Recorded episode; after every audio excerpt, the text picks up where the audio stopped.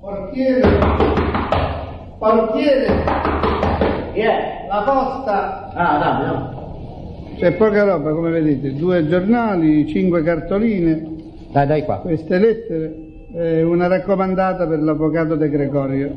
C'è niente per me, Michele? Questa cartolina. Grazie. La raccomandata è con ricevuta di ritorno. L'avvocato De Gregorio è in casa, gliela porti tu stesso, secondo piano, prima porta. Permesso? Ah, ecco l'architetto Capasso, Dove sta? quello con la borsa di pelle. È dimagrito. E cammina come un condannato, disgraziato. E la sorella? La signora Lucia, povera donna, si sacrifica in tutto e per tutto, pure lei è ridotto uno straccio. Ma lui non vive in casa con la sorella. Telefono ogni giorno per sapere come sta sua moglie, ma è sempre in giro per il suo lavoro. In quattro mesi è la terza volta che viene. E dorme in casa. Di solito dopo cena si trattiene un paio di ore e poi se ne va. Ah, È un caso veramente penoso. Questo pover'uomo, secondo me, avrebbe il diritto di sapere quello. Vedrà che mi domanderà come sta sua moglie. Buonasera, signor Capasso. Buonasera. Questa lettera è per lei, è arrivata poco fa. Dai qua, dai. Buonasera, signor Armidio. Buonasera. Buonasera. E hai notizie di mia moglie? Stamattina, quando ho portato il latte, ho domandato a sua sorella. Mi ha detto che la signora Elena sta lo stesso, non migliora e non peggiora. Non migliora e non peggiora. Auguri, eh. Grazie, signora, grazie. Buonasera, Michele. Buonasera, signor Armida.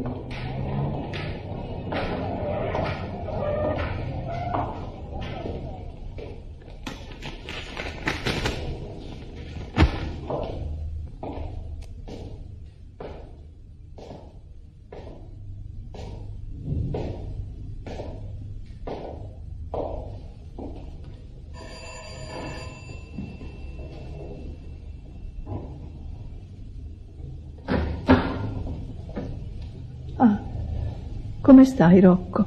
Eh, così. Chi ti scrive? Niente, niente. È una lettera che aspettavo.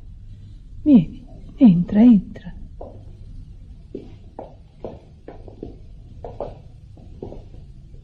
Siediti, riposati. Sei stanco. Eh, beh, un poco. Ti ho preparato il brodo di pollo. Ci metto dentro un uovo. No, lascia stare, non ce lo mettere l'uovo. Voglio solo il brodo. E come sta? Il Dio ci aiuti. Rocco mio, il Dio ci aiuti. Ma se voleva aiutarsi. Sì, Io posso.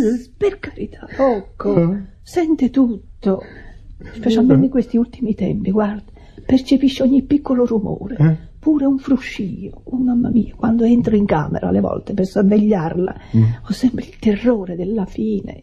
Se la trovo dormendo, io torno indietro per farla riposare il più possibile, capisci? Perché quando dormo il cuore si affatica meno. Mm. Io ricorro a tutti i mezzi per non farla svegliare.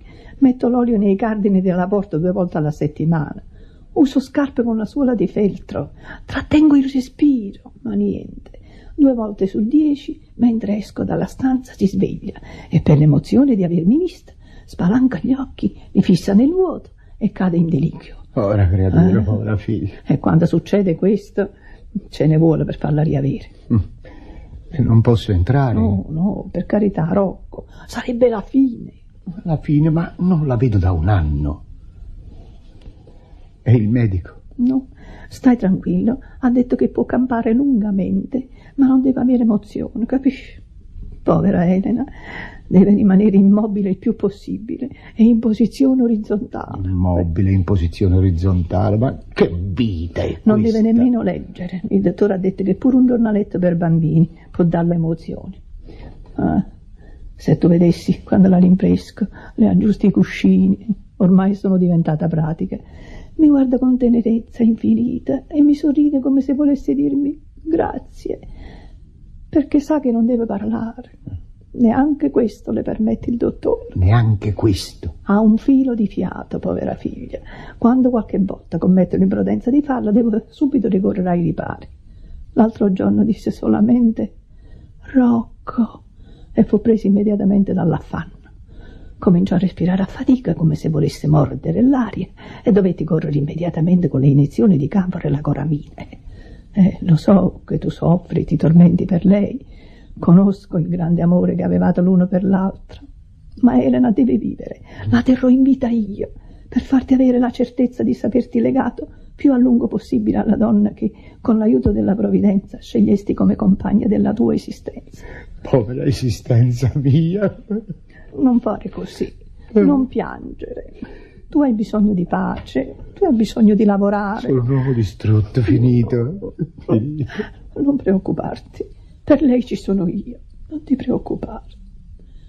Tu le vuoi bene come prima.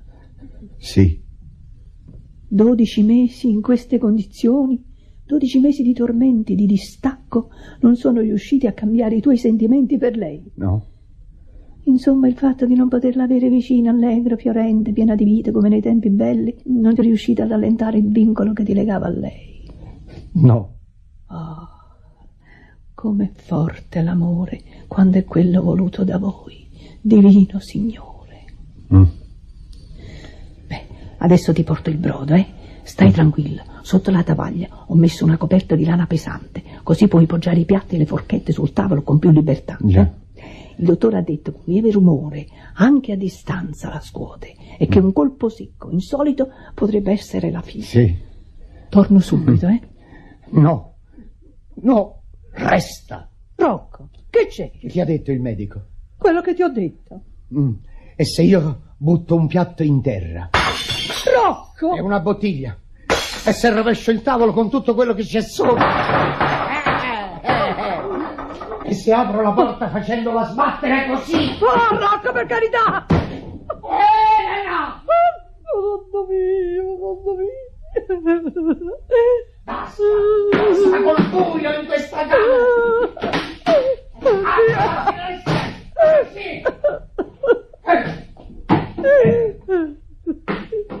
Elena, dove sta? Rocco, aiutami, aiutami tu. Dove sta Elena? Rispondi. Che hai fatto di lei?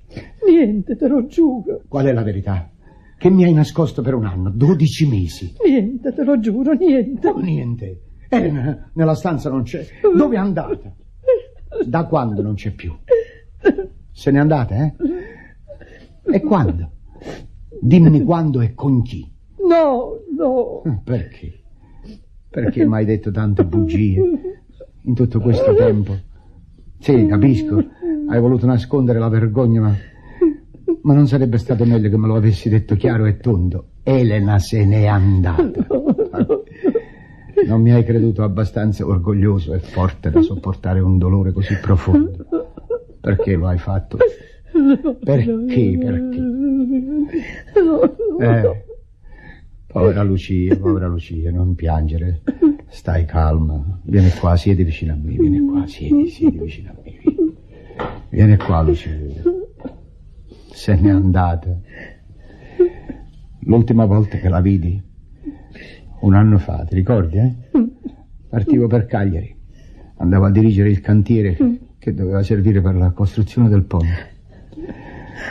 Quando due persone vivono insieme per lungo tempo, lui esce di casa la mattina per andare a lavorare e, lei per le faccende sue. Si salutano, magari si scambiano un bacio, poi si ritrovano la sera e l'indomani fanno la stessa cosa.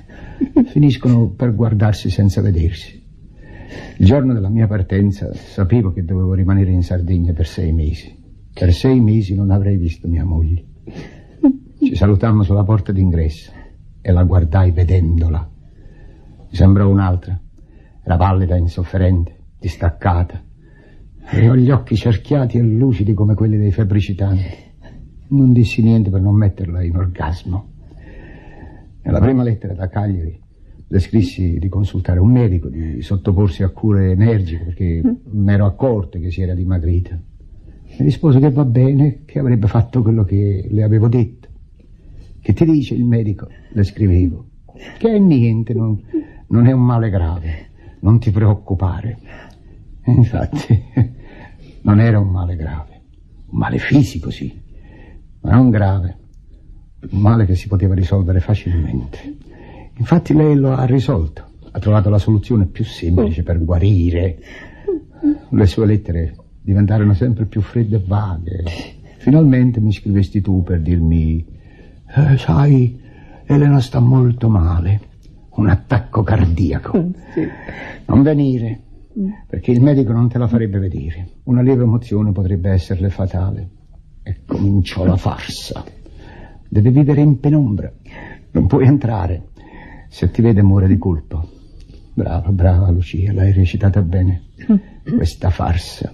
Tu e tutti gli altri. Il portiere, sua moglie, i vicini, tutti, tutti si sono prestati a recitare mm, la farsa più spietata, più cinica e più pazza che mai fantasia d'autore fu abbastanza fervida da immaginare, riservando a me il ruolo grottesco del cornuto triste e inconsapevole. Brava Lucia, brava, Eh sì. brava. È questo l'amore che sentivi per lei, è vero. Così giudichi una donna che ti ha voluto veramente bene. Ma come? Io ti ho visto innamorato di lei, al punto che, che mi preoccupavo per la tua salute. E sì che lo posso dire, ho seguito il vostro amore da quando eravate fidanzate fino al matrimonio, Il nostro amore. Fino a quando partisti per Cagliari. Già. Non vedevi più gli amici, non volevi più saperne di viaggi, teatri e tante altre cose che ti appassionavano prima di conoscere lei. Ma Rocco sta male, è dimagrito, mi dicevano gli amici. Mangiavi in fretta e scappavi da lei. Fu il momento che prendessi sul serio la professione perché non vedevi l'ora di sposarti. Ti ricordi quando comprasti l'anello di fidanzamento? L'anello di fidanzamento, già. Glielo portasti quel giorno che venne a fare colazione da noi. Mm, già. Io me ne andai in cucina col pretesto di non so che cosa dissi. E quando tornai, Elena lo teneva al dito. Poi me lo fece vedere e ci mettemmo a piangere tutti e tre. Dopo colazione tu te ne andasti nello studio e lei parlò di te, di sé, di tutto quello che voleva fare dopo il matrimonio. Ogni volta che ti nominava, chiudeva gli occhi come per sentirsi sola con te, perduta fra le tue braccia. Poi mi mise a stirare la tua biancheria. Posso aiutarti? E volevo toccare tutti i tuoi fazzoletti, le tue camicie, le magliette.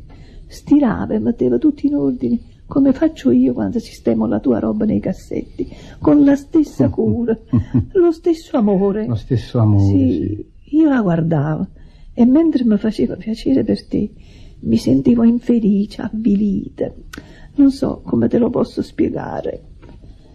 Rocco mio, non sono stata mai bella. Nello specchio mi vedevo. Gli amici tuoi non mi hanno mai guardato in faccia. Guardate, voglio dire, come si guardano le donne che piacciono. E questo tu lo sapevi. Non ce lo siamo mai detto, ma tu lo sapevi. E quando dicevo l'amore vero non esiste, sono chiacchiere, non me ne importa niente, preferisco l'indipendenza, eh, voglio essere padrona assoluta della mia volontà. Lo dicevo tanto per dire.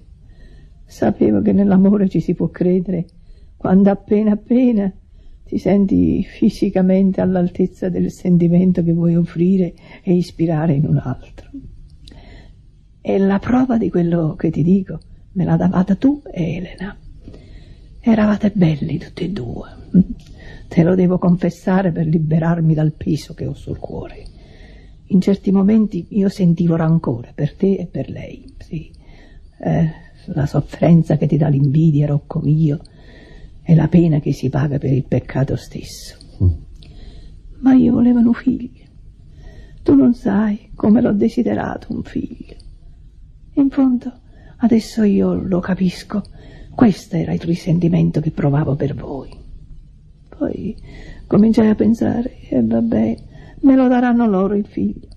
Ed io lo crescerò come se fosse mio. E tanto avrei fatto e detto che ti avrei persuaso a mettergli il nome che volevo io. Pensavo che così gli avrei dato qualche cosa pure io. Lo avrei sentito un poco pure mio. Calmati, Lucia, calmati. Calma. E sono stata io che ti ho messo in condizioni di pensare male di tuo amore. Mm. Ah. Rocco, Elena è morta. È morta. Venti giorni dopo la tua partenza. No, no, ma non è credibile. Povera Elena, non parlava, non diceva niente per non darti pensieri. Si ammalò di cuore molto tempo prima della tua partenza. È morta. Sì, Quando ti scrissi a Cagliari dicendoti di non venire, se n'era già andata. È morta. E tu per undici mesi. Sono riuscita a nasconderti la verità per evitare che tu commettessi un'aberrazione. Ma tu sei pazza. Tu sei pazza da legare. Undici mesi fa è morta Elena e tu me lo dici adesso. È l'ansia mia, la pena, il sonno perduto, durante le notti in cui mi torturavo pensando ma, ma se il Signore ha deciso di prendersela questa donna, che aspetta? Perché non se la prende? Se deve morire, perché non muore? E Dio lo sa come mi avvelenavo il sangue fino a renderlo disgustoso alle mie stesse vene che se lo dovevano sentire scorrere dentro. Rocco, io... Ma che Rocco, Rocco, chi ti ha messo al mondo? Per quello che hai fatto, io se ti ammazzo è poco. Rocco! Ma va all'inferno! Pazza sei, sei pazza da legare. Pronto? Casa Felci? Sono io, il signor Capasso. La signora Anna? Non c'è. Beh, ma, ma deve tornare. Stammi a sentire, Carolina. È una cosa grave, è urgente. Sì. Quando torna la signora Anna per prendersi le valigie, dille di telefonare a questo numero. 324679. Hai capito, Carolina? E segna. Sì, 32 32 4679. Ripetilo. Brava, sì. 79, grazie. E quale aberrazione secondo te potevo commettere? Come? Quale aberrazione? Quando ti scrissi che Elena stava male, mi Eh. rispondesti testualmente: Se Elena muore, mi tiro un colpo di rivoltella. E, e che significa? Ah, perché tutti quelli che dicono mi tiro un colpo di rivoltello se lo devono tirare veramente. Ma lo sai che se l'umanità si uccidesse sul serio tutte le volte che lo dice, rimarrei solo sulla faccia della terra. Eh sì, perché io un colpo di rivoltella non me lo tirerei nemmeno se mi scaricassero addosso tutta una pistola. Madonna santa, ma se me lo dicevi sempre, me lo scrivesti pure. E si scrive, si dice, è naturale, è uno sfogo personale.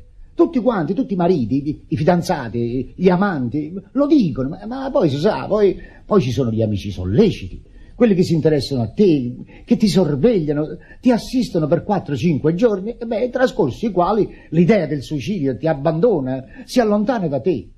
E durante que- quei giorni te ne dicono tante, tante belle parole, non commettere sciocchezze, in fondo è una strada che dobbiamo fare tutti, Eh, sì, d'accordo, hai perduto la cosa più cara che avevi sulla terra, ma adesso se n'è andato in paradiso e pregherà per te.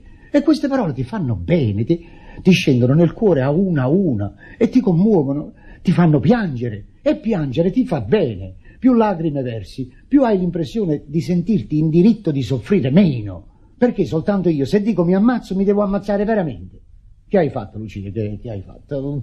Hai commesso l'ingiustizia più grossa che si possa commettere a questo mondo. Ma io non capisco. Io ho evitato per tanto tempo di darti il dolore più forte della tua vita. Ci sono riuscita, con mille accorgimenti e sotterfugi e sacrifici personali, e tu mi dici che ho commesso un'ingiustizia. Una, una cosa mostruosa, una cattiveria indefinibile. E non riesco a trovare niente che possa giustificare questo tuo comportamento. Anche ammesso che tu lo abbia fatto per puro altruismo, per carità cristiana, perché ti sembrò crudele e immaturo l'evento funesto che mi colpiva, strappandomi per sempre la creatura che avevo scelto a compagna della mia vita e che amavo più di me stesso, come hai potuto pensare di nascondermelo? facendo di me il disertore involontario del grande dolore a cui ognuno di noi ha diritto. Chi sei tu che ti permetti di sostituirti a una legge di natura così imparziale e incorruttibile che l'uomo del resto accetta per istinto, prima ancora di venire al mondo, autonominandoti poi dispensatrice di giustizia? Ma va, ma va, va, Lucia, va. Il dolore era mio, lo capisci? E lo avrei sofferto tutto, tutto intero, fino in fondo. Mi sarei disperato, mi sarei strappato i capelli, avrei passato notti intere a piangere. Avrei assaporato anche la piccola gioia, se gioia si può chiamare, del conforto che ti danno gli amici in casi simili, tutte quelle belle parole che ti dicono, ti vengono intorno, ti, ti assistono. Li avrei voluti, sì, li avrei voluti gli amici attorno a me. L'avrei accompagnata mia moglie fino all'ultima dimora. Povera Elena, avrei versato tutte le mie lacrime per lei. Adesso come faccio a piangere? Eh, dimmi tu come faccio. Non me ne sento né il dovere né la voglia. E io se piangessi adesso avresti l'impressione di assistere alla proiezione di un film con la colonna sonora spostata, sentiresti una risata scrosciante con l'espressione di pianto sulla faccia, capisci? Sarebbe un- una cosa grottesca, comica. E l'adoravo, povera Elena. Aveva diritto al mio pianto. Invece io, io l'ho odiata.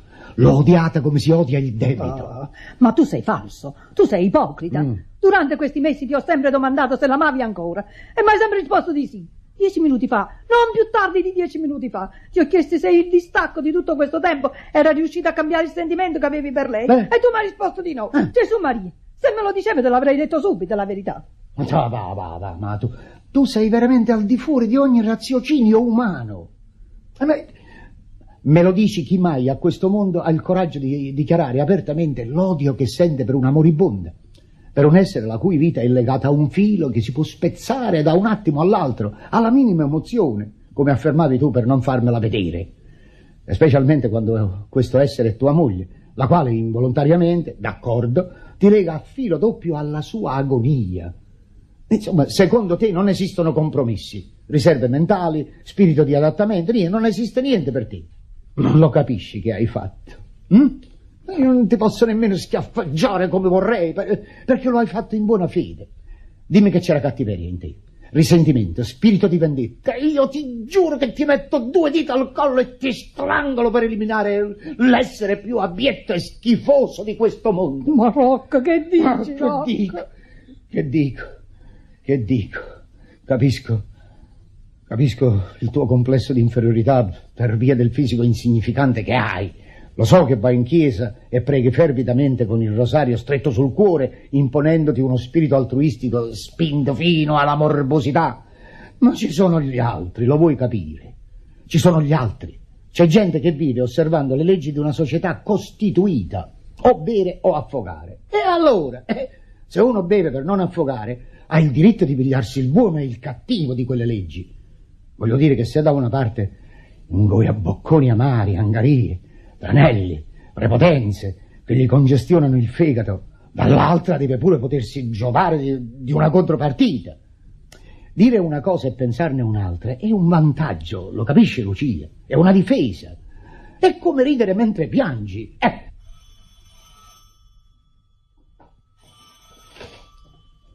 Pronto? Chi è? Ah? Lucia? Sì, sì, eccola, gliela passo subito. Sì, sì, sono io, il fratello. No, è per te. Pronto? Pronto, buonasera Paolo. L'hai pagata cara? Sì, il campione era bello. No, Paolo, me la fai vedere domani. No, non sono i due piani di scala che mi spaventano, ti pare? Salgo da te quasi tutte le sere. No, che in questo momento non posso. Sì, ha risposto Rocco. No, ti sbagli. Ha risposto affrettatamente, ma non voleva farti uno sgarbo. No, no. Lo sa, sì. Gli ho detto che Elena è morta. Eh, puoi immaginare. No, no, è stato buono anche per il fatto che finalmente avrò finito di inventare storie e chiedere soldi per medici, medicine e infermiere. Certo che bisogna comportarlo. Io resto in casa per questo proprio.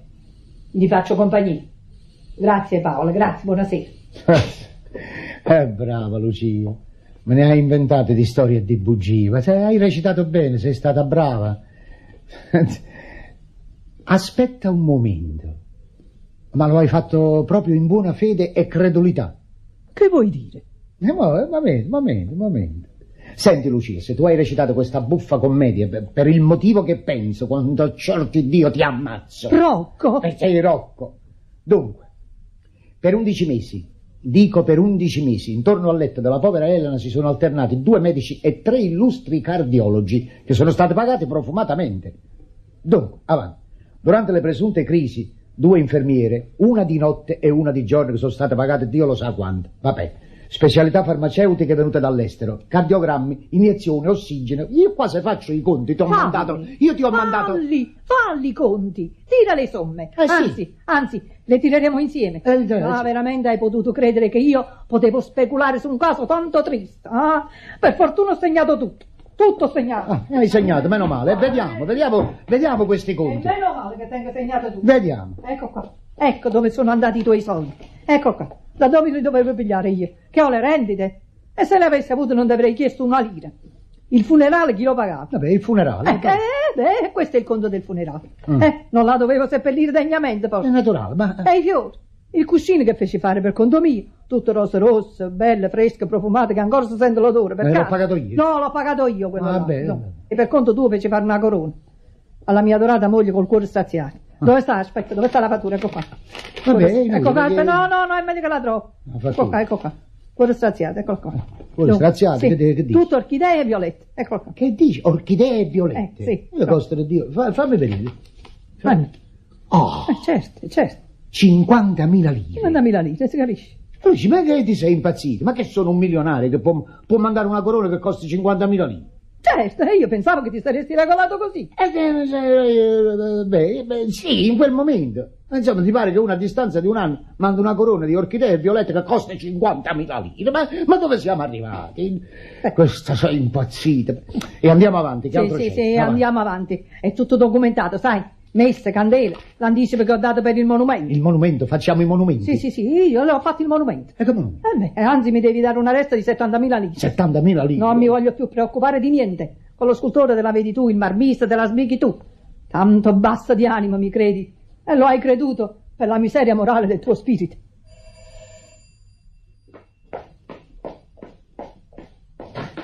Buonasera, egregio professore. Parla, perché ti sei voluto incomodare così? No, figurati una tazza di cioccolato. Eh, potete immaginare. come- Co- co- come la pensi? Eh, ecco qua. Entrate, entrate. Ah. Buonasera, Rocco. Buonasera. Rocco, è una strada che dobbiamo fare tutti. Coraggio, su, Proprio così. Prendetevi questo. Una tazza di cioccolata calda e squisita vi farà bene. Da brava, da brava. Eh? Beh, non potete stare digiuno. Capisco che in questi momenti lo stomaco si chiude. Ah, non si mangia, non si Ah, mangia. Eh, ma dovete No, no, reagire. si su, mangia. su. Due sorsi di cioccolata e qualche biscotto vi faranno bene. Su, su, su. Uh, uh, qu- Quando morì mia moglie, povera Bettina, la tazza di cioccolata me la portò una carissima amica di casa che abitava a fianco a noi, quella che poi doveva diventare la mia seconda Ah, moglie. ecco, Sì, Nemmeno un sorso? Signora, mi faccia la cortesia, se ne vada. No, no, no, no, no. La signora Paola non se ne va. Brava. Guardi che gliela tolgo di mano la tazza e la sbatto in terra. e no, io no, vado no. su e ne preparo Oh, un'altra. le, le- le- le stesse reazioni le ebbi io in quel giorno funesto. Non mi si poteva parlare. Eh, lo credo. mi scagliavo contro tutti. Non mi controllavo più. Eh. Ricordo che volevo rompere un servizio di piatti. Fortuna che me lo tolsero di mano. Eh. eh. Quel servizio oggi vale quello che vale. Eh sì, si perde la testa. Eh, se mi ricordo del povero papà. Rimase a letto per 15 giorni con la febbre altissima e per riavermi. Io mi stavo gettando dalla finestra e, e non scherziamo, abitava al sesto piano. E non vi siete gettato? Mi sorvegliavano anche di notte. Mm. Che- non, non- non- non potevo muovermi io. Nei momenti in cui mi dimostravo più calmo, più tranquillo, con un pretesto qualunque, così mi lasciavo tutti e mi avviavo in camera mia. E se non mi trattenevano in tempo... Ah, oh, non dimenticherò mai le dimostrazioni d'affetto e l'assistenza che ebbi in quei tristi giorni da parte degli amici. Eh, ma lo credo, ma gli amici ci Su, sono in su, queste occasioni. un sorso e un biscotto. Me- Basta, basta, avete capito? Basta! Ma, me ne vado io, eh. No, no, no, dove Lasciatemi vuoi andare? Fermatevi, sarebbe una follia! Datemi una mano, non me la lasciate! Ma dove volete Non vado via! No, no, Lasciatemi andare! no, non vi dimenate. no! Non vi facciamo alzare. Oh, lasciatemi Ma insomma, dico, vi dobbiamo legare! Oh, lasciatemi! Oh, lasciatemi! Lasciatemi. Lucia, calmati tu. Ma tu non sai, tu non sai, Paola mia, tu non sai Lo so, lo so, so tutto, capisco tutto. Coraggio, me. Amico caro, siete un uomo. Eh, sì, eh. Eh, d'accordo, avete perduto la cosa più cara che avevate sulla terra, ma, ma adesso se n'è andata in paradiso e pregherà per voi. Anima santa, tutti l'amavano. Ecco. Il cordoglio fu unanime. Eh, quanti fiori. Tutti i negozi giù nella strada passarono le saracinesche al passaggio del carro. Ah, fu uno dei pochi funerali che mi lasciò veramente soddisfatto. Scattai più di 30 fotografie, le più riuscite le stampai, ve le portate, eh? Per farvele Ah, vedere. sì, sì, sì, sì, sedete qui, signora Paola, sedete, anche voi, sedete qui, veniamoci tutti qui intorno a Rocco, li Eh, teniamo compagnia. certo, Sì, certo. ah, certo. certo. Ma andatevi, Ma lasciatemi no, no, no, se in caso restiamo qui fino a Eh, domattina. avete da fare in casa vostra. Non abbiamo niente da fare. Niente da fare. no. Non hanno niente da fare. Niente, non me ne vado se non mandate giù due sorsi e un biscotto. Dopo, dopo, dopo, lasciatelo stare. certo, magari non- Lui vuole parlare del suo dolore. vuole sapere ogni particolare che lo aiuti a ricostruire come si svolsero le cose in quel Non giorno. voglio sapere niente. No. Eh, qua, calma, queste sono le fotografie. Conservatele, eh? Belle regalo. Se poi ne volete altre copie ci metteremo d'accordo. Non ne voglio copie, non Con comodo, le voglio vedere. Con comodo, capisco che in questo momento non vi sentite la forza di guardarle, ma... E perché? Io quando morì mio padre non facevo altro che guardare le sue fotografie. Mi davano sollievo, vero. conforto. Eh, un Date aiuto, qua, eh. datemele a me, qua. Uh, come sono belle, Belle. proprio belle, Eh, riuscite. eh, beh. Io ne farei un album ricordo. Bella idea, Guardate quanta gente, guarda, la strada piena. Magnifico funerale, Eh, scherzo sì. Strada piena di gente, cioè la strada Piena, piena piena, di gente. Ecco, questa sono io che do il braccio a Già, Costanza. già, Ah, sì, sì, eh, ecco. Mi si vede per metà, perché sono coperte da questo qua che io non conosco. Eh, dietro ci sono io, mi si vede benissimo. Ah, guardate Quello questa, veramente riuscita, sembra stereoscopica. Bella. Bella, brava. Tra tutte le macchine che ho su nello studio, questa qui ha un obiettivo luminosissimo, eh. Di questa qui ne vorrei fare un magnifico ingrandimento. Adesso, adesso c'è un procedimento nuovo, per cui la superficie della foto diventa come, come maiolicata, eh. Guarda. Uh, Tremoli, Tremoli, falli vedere il progetto del piccolo monumento Ah. di quel gioiello che hai Ah, fatto. sì, sì, sì, Vedrete, sì. Rocco? Non lo voglio vedere, Ma non una lasciatemi in pace, non lo voglio vedere. D'accordo con la signora Lucia l'ho fatto. Eh, ec- eccolo qua, ecco. Ne detti una copia a vostra sorella, ma Bella, questa è a eh? colori. Oh, quanto è bello, guarda, bello. è proprio una bella cosa. Grazie. Bravo, bravo, grazie, grazie, è una sciocchezza. Ecco. È già- finito? Sì, sì, è già pronto e collocato sul posto. Manca solo l'epigrafe. Ma la signora Lucia mi disse che quella l'avrebbe dettata il signor Rocco. Eh, già. Eh beh, naturale. Sì, Spetta a lui, spetta a Sì, lui. sì, sì, ve l'ha detto io. Ah, ecco, benissimo. Ve lo dico io che cosa dovete scrivere su quella tomba. Scrivi, scrivi, scrivi. Datemi un pezzetto di carta per piacere. Ce l'ho io, qua. Eh, Scrivete, scrivete, scrivi. Qui giace una povera donna Qui giace una povera che è donna. morta senza dare fastidio a nessuno. Come? Qui ci sono i resti di una donna da bene Oh. che ha avuto la grazia di andarsene senza provocare Oh, nel cuore del marito il dolore a- occasionale. Ma cosa? Qui dentro c'è un corpo che se potesse attirare a sé la sua anima e ingoiarla di nuovo, No, griderebbe viva la morte Ma che e la sputerebbe fuori. Andatevene! Avete capito che dovete andare? Va bene, va andate. bene, in pace. Scusate tanto, abbiate pazienza, siate gentili. Ma che gentili, un ma che gentili, non così. Se ne devono andare sapendo che mi hanno rotto le Ah, ecco. No, ma Ah, sì, ecco, va è fuori di posto, è fuori di tempo quello che dicono.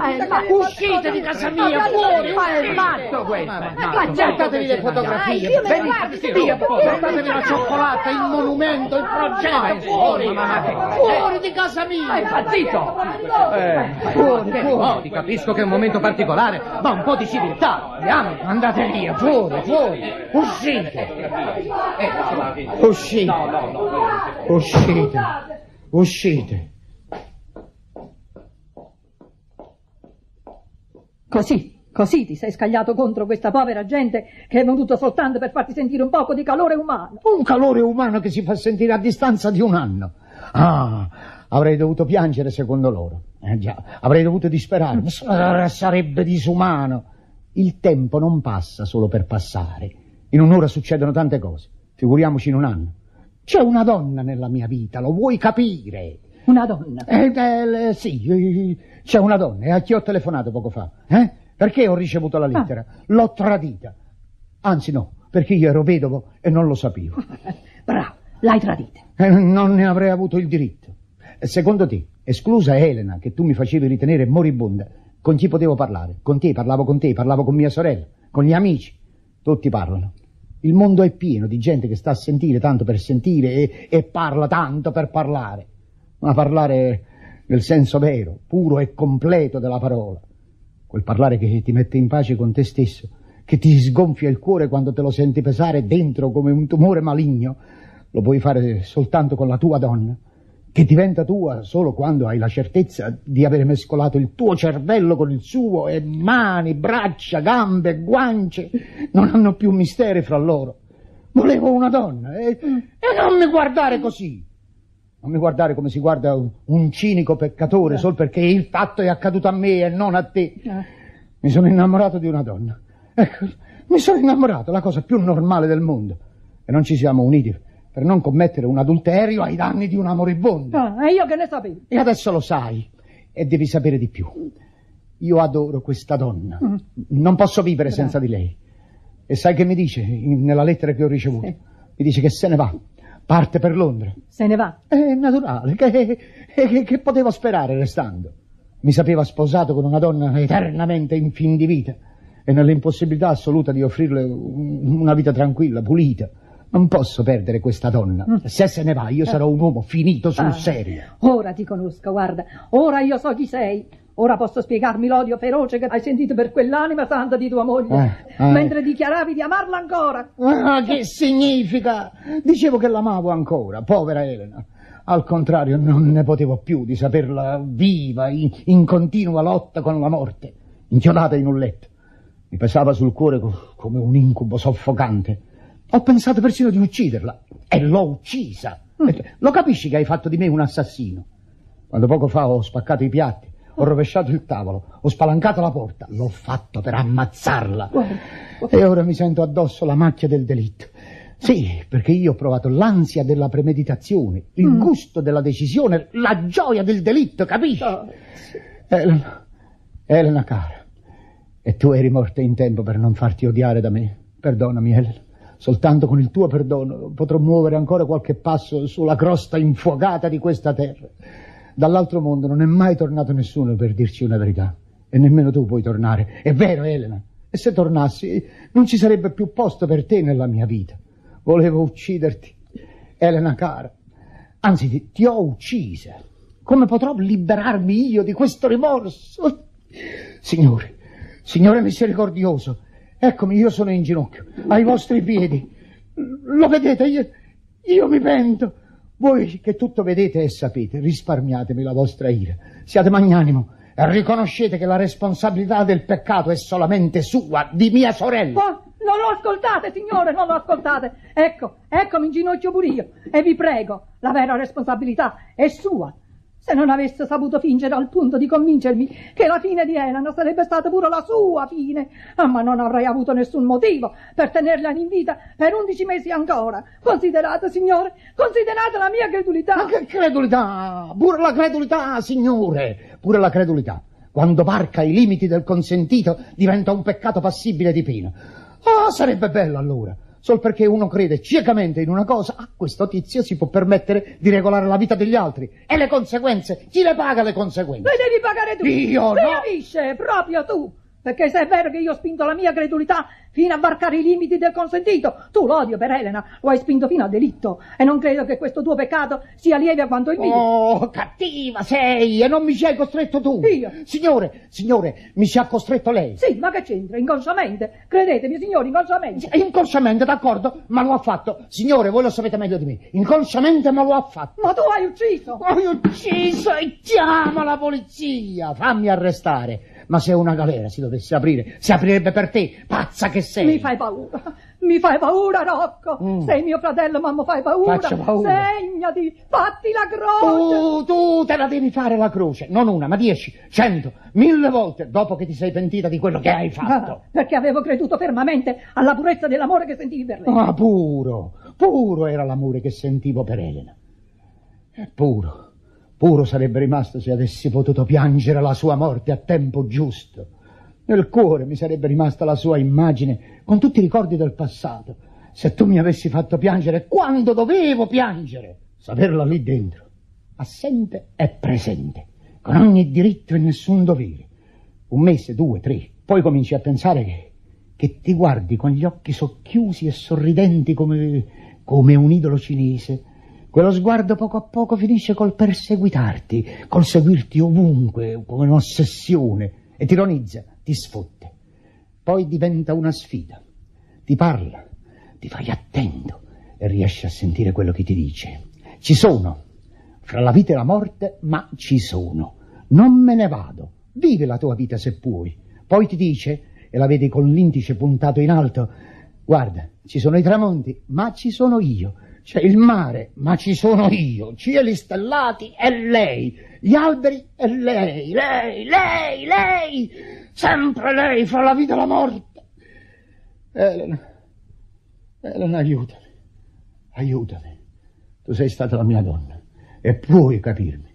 Io soffro per non avere sofferto. Soffro perché mi tocco gli occhi e me li sento asciutti.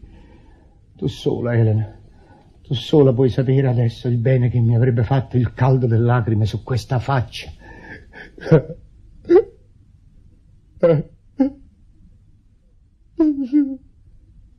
Lucia. Lucia, Lucia, siamo salvi. Lucia. Sto piangendo. Piango, Lucia.